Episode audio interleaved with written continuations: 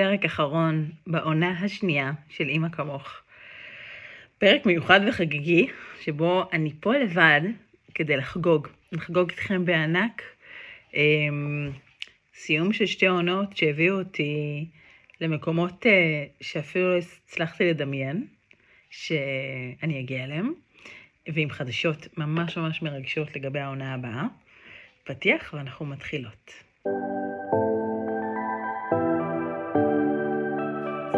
ברוכות הבאות לאמא כמוך, אני קרן איתן, ובפודקאסט הזה אני חושפת את כל האמת על איך זה להיות אמא, כי אמאות אמיתיות הן לא מושלמות, ואמאות מושלמות הן לא אמיתיות.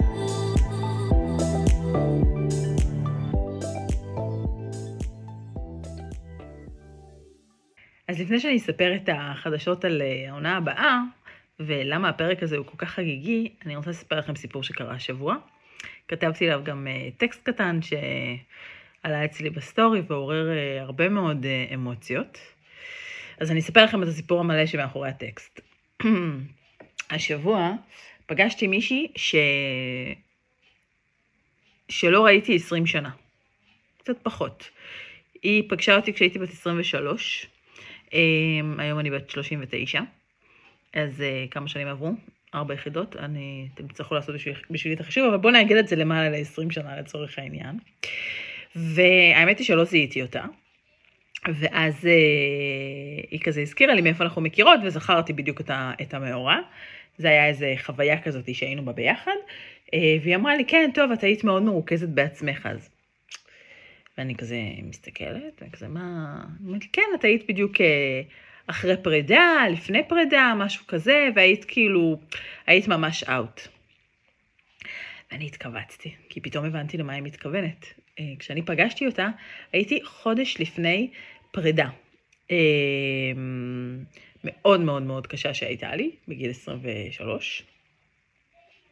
וכנראה שכבר ראיתי את זה בא, הייתי מאוד מאוד בחששות, זה היה קשר שהייתי בו, לא היה שום דבר לא בסדר עם הבחור, כן? שלא תבינו לא נכון, אני שום טענות אליו, אבל אני הייתי בן אדם מאוד אחר, מאוד חלש, מאוד תלותי, מאוד נזקק, מאוד מחפש אישורים, ומאוד מאוד מאוד מפחד שמה שיש לי ייגמר. כי ויתרתי על הרבה בשביל המערכת היחסים הזאת, וחודש אחר כך היא באמת נגמרה, והיא נגמרה בצורה הכי גרועה שיכולה להיות, כאילו אני באמת נזרקתי שם מכל המדרגות, הייתי מוכנה לעשות הכל כדי להישאר, ממש ככה. לקח לי חצי שנה להתאושש מהדבר הזה, חצי שנה מאוד מאוד קשות, קשה, שבמהלכה גם נסעתי להודו, וחזרתי, וניסיתי עבודה חדשה, וגרתי אצל דודים שלי, ואז באמת אחרי משבר מאוד מאוד מאוד גדול, ובעזרת התערבות של המשפחה שלי, פשוט הוצאתי את עצמי מזה, עברתי לתל אביב עם החברה הכי טובה שלי, חזרתי לאל על, הייתי בהפסקה של שנה מאל על, ואז חזרתי, ובעצם החיים שלי עלו ממש חזרה על המסלול. בקיצור, אבל כשהיא ראתה אותי, הייתי באמת במקום מאוד מאוד מאוד מאוד נמוך, אולי כמה חודשים אחר כך היה קצת יותר נמוך מזה, אבל הרגשתי שהיא מסתכלת עליי, בחורה בת תכף 40, ורואה את אותה ילדה בת 23, חלשה, מסכנה, עבודה, תלותית, אכולת סרטים ברמות הכי הכי קשות. תחשבו שכמה שנים אחר כך כבר התחלתי גם לקחת את הכדורים שאני לוקחת היום, שממש ממש השתיקו הרבה מהסרטים והכניסו הרבה פרופורציות לחיים. ובקיצור, מה שאני מנסה להגיד זה שעזבו רגע את מי שהייתי. מי שהייתי זה חלק ממני, אוקיי? עברו כמעט 20 שנה, אבל אני במקום אחר היום. אבל תמיד היה לי את החשש לפגוש מישהו מהתקופה הזאת, של המערכת יחסים הזאת. דווקא תמיד חששתי מלפגוש אותו, את אותו אקס, או אחד מהחברים שלו, או מהמשפחה שלו, בגלל שבעיניי, או בראש שלי, כשאני רואה מישהו מהתקופה הזאת, הוא רואה מולו את אותה בחורה, שכל כך כל כך רחוקה ממי שאני היום. וכשפגשתי את הבחורה הזאת, את האישה הזאת, שלא קשורה בכלל לאותה מערכת יחסים, היא פשוט ראתה אותי באותה תקופה, הרגשתי שזה מי שהיא רואה, שהיא מוחקת, היא לא עשתה כלום, מסכנה, כן? אבל הרגשתי שכשהיא מסתכלת עליי, נמחקת כל הדרך שעשיתי מאז שנפגשנו לראשונה, כל ההתקדמות המטורפת שעשיתי, כל העבודה שעשיתי על עצמי, כל ההישגים שזקפתי לזכותי, אני היום אדם כל כך שונה, כל כך חזק, אני כאילו באמת, אני תופסת את עצמי חזקה, אני מעריכה את עצמי, אני אוהבת את עצמי. אני 180 מעלות ממי שהייתי, וברגע שהיא ראתה אותי והזכירה לי איך הייתי בפעם האחרונה שהיא פגשה אותי, הרגשתי שאני צריכה לצעוק ולהגיד לה, "אלו, אלו, חמודה, אני כבר לא אותה בחורה. אני עברתי דרך. אני עברתי מסלול רציני. אני השגתי הישגים מטורפים. אני כבשתי כיבושים שאת אפילו לא יכולה לתאר לעצמך. אני אדם אחר היום." עכשיו בואו, כשבן אדם פוגש אותך אחרי 20 שנה, הוא לא יכול להניח שלא עברת שום דבר, אבל לך תוכיח. זה באמת שהיא לא עשתה שום דבר בשביל לגרום לי להרגיש ככה, באמת, כאילו, מעצם היותה ומעצם אולי זה שהיא הזכירה את מי שהיא ראתה אז, הגיעו כל התחושות האלה, שגרמו לי לחשוב באמת על, דבר ראשון, על לסלוח למי שהייתי. להבין שהיא חלק ממני, שאני לא יכולה להתעלם ממנה, שאני לא יכולה לקבור אותה, שהנה כמו מקרים כאלה, טריגרים שמציפים אותם, מציפים אותה חזרה למעלה, והיא מרימה את ראשה ומזכירה שהיא חלק ממי שאני היום, שכנראה שאם היא לא הייתה כמו שהיא הייתה, לא הייתי מגיעה לאן שהגעתי היום, כי הייתי צריכה להתקדם מאיפשהו, והנה, זו הייתה נקודת ההתחלה שלי. ואני מעריכה, אני מסתכלת אחורה, ובמקום לכעוס על מי שהייתי, אני כאילו, אני מעריכה, אני מכילה אותה ואני מעריכה את הדרך שעשיתי. ואיך זה קשור להיום? אנחנו נמצאים עכשיו, אני מקליטה את הפרק הזה בדצמבר 2022, ממש אמצע דצמבר, עוד שבועיים נגמרת השנה, וזו הייתה שנה טובה. אני חושבת שהשנה הבאה, ש-2023 היא השנה שלי, גם 23 זה מספר המזל שלי, אז אין לה הרבה ברירות. אני חושבת שהרבה מאוד דברים שהבשילו השנה, צריך לבדוק את זה נומרולוגית באמת, יפרצו בשנה הבאה. כי השנה בעצם היה השנה של הנחיתה בארץ, של ההתאקלמות, של ההתייצבות הכלכלית שהייתה לא פשוטה, של ההתייצבות הזוגית והמשפחתית, לתוך השגרה החדשה הזאת שנקראת חזרה מרילוקיישן. ודברים, גם הילדים הסתגלו, וגם אנחנו הסתגלנו, והכל כזה מתחיל כזה ליפול למקום ולהרגיש ממש ממש טוב, ובוא נגיד שמחשבות על רילוקיישן חדש נראות מאוד רחוקות מהמציאות כרגע, כי טוב לנו במקום שאנחנו נמצאות בו היום. ובמרץ 2022 התחלתי את הפודקאסט הזה, התחלתי את העונה הראשונה, שהיו בה 19 פרקים, שאת כולם הקלטתי לבד, ואת העונה השנייה שהיו בה עוד 10 פרקים. שאת כולם הקלטתי בזוג, עם נשים שעניינו אותי, עם נשים שמחלקם אפילו חששתי או פחדתי או הופתעתי שהם הסכימו להתראיין לפודקאסט, וההערה הזאת שהייתה לי בסוף העונה הראשונה, שאת העונה השנייה אני רוצה לעשות עם נשים שהן לא חברות שלי, אוקיי? אין שם כמעט חברות שלי בעונה השנייה, כן? בעונה הזאת שמסתיימת עכשיו. עם נשים שמעניין אותי לפגוש, שבעצם הבנתי שהפודקאסט זו הזדמנות מעולה בשבילי לפגוש אותם,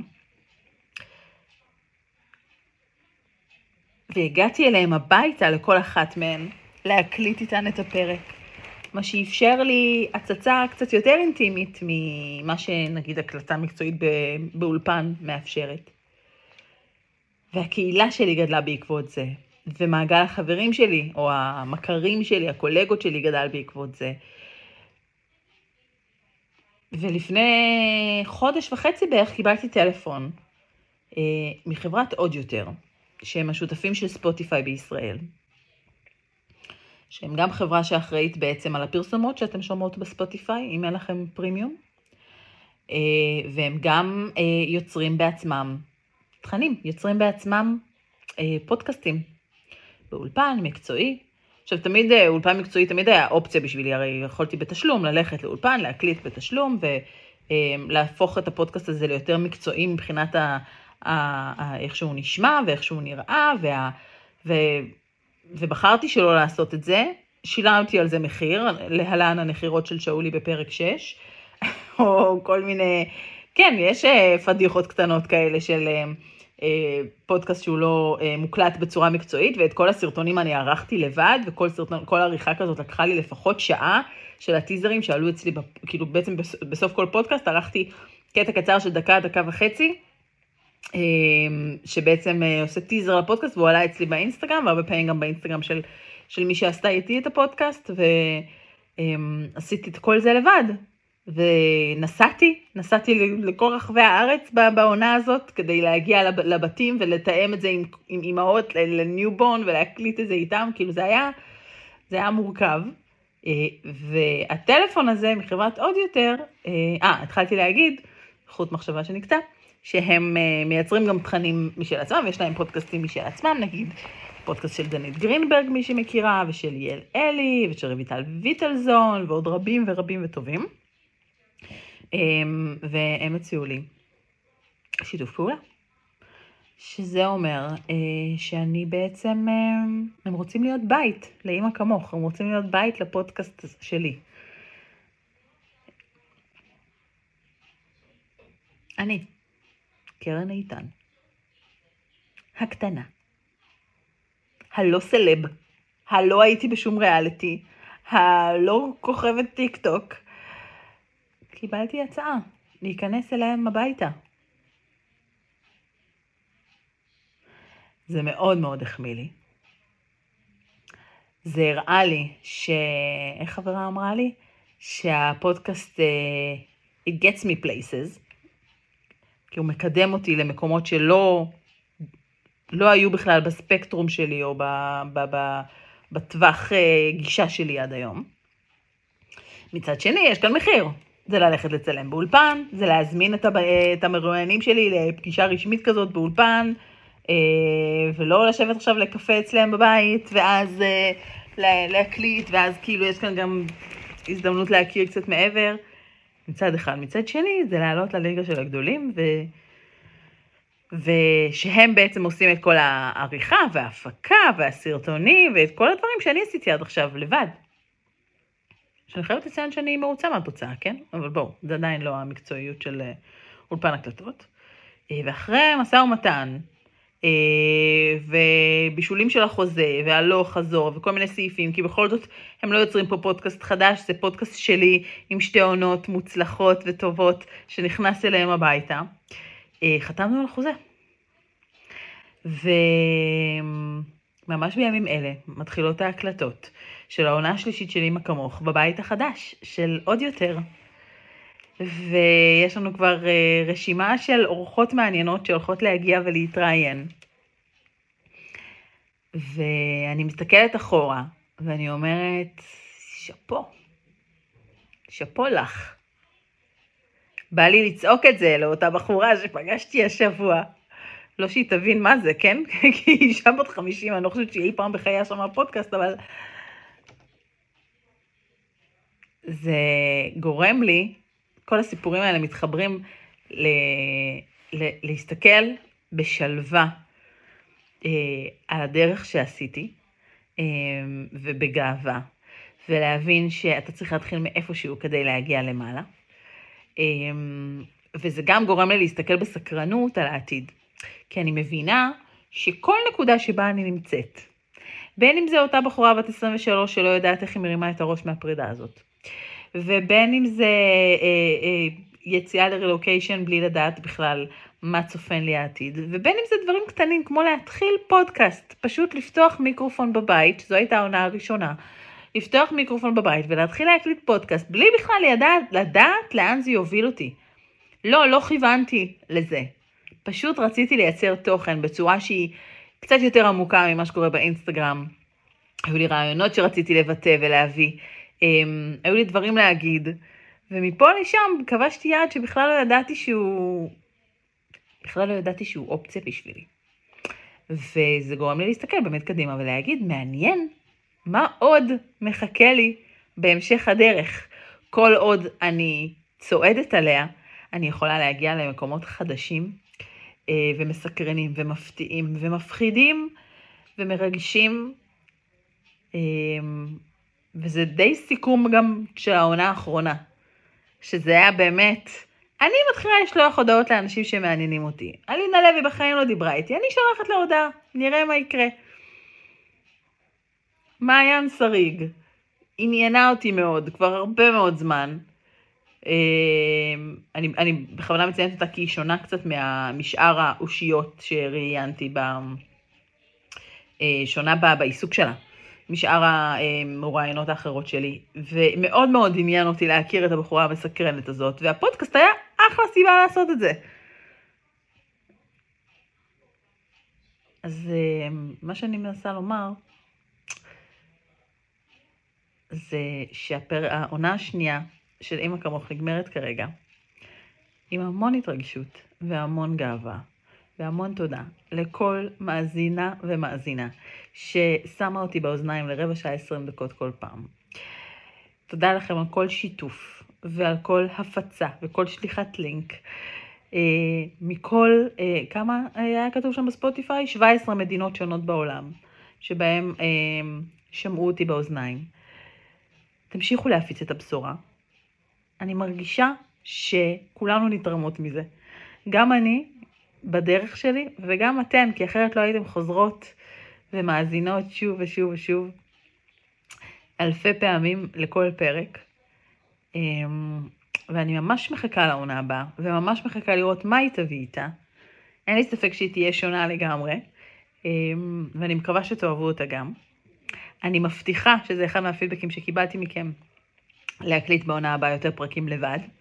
שזה משהו שאני יודעת שאהבתם מאוד בעונה הראשונה ולא היה בעונה השנייה. ובכלל, אני מאוד מאוד אשמח אם תמשיכו לכתוב ולהגיב ולשפר ולשמר את כל מה שאני עושה פה, כי זה נותן דלק, וזה נותן אנרגיה, וזה נותן כוח להמשיך ולעשות את הדבר הנפלא הזה שנקרא אמא כמוך. אנחנו תכף, אני אשמיע את הסגיר בפעם האחרונה, כי כמו ששיניתי אותו מהעונה הראשונה לשנייה, אני גם הולכת לשנות אותו בעונה השלישית, סליחה על חוסר ההחלטיות, אבל אני מרגישה שאני מתפתחת, והפודקאסט מתפתח איתי, ולכן גם הפתיח והסגיר צריכים להשתנות, ואני מחכה לכם, מהצד השני, בעונה השלישית של אמא כמוך, שלחו לי הודעה, תגידו לי מה חשבתם, מחכה לכם, נתראה בעונה הבאה.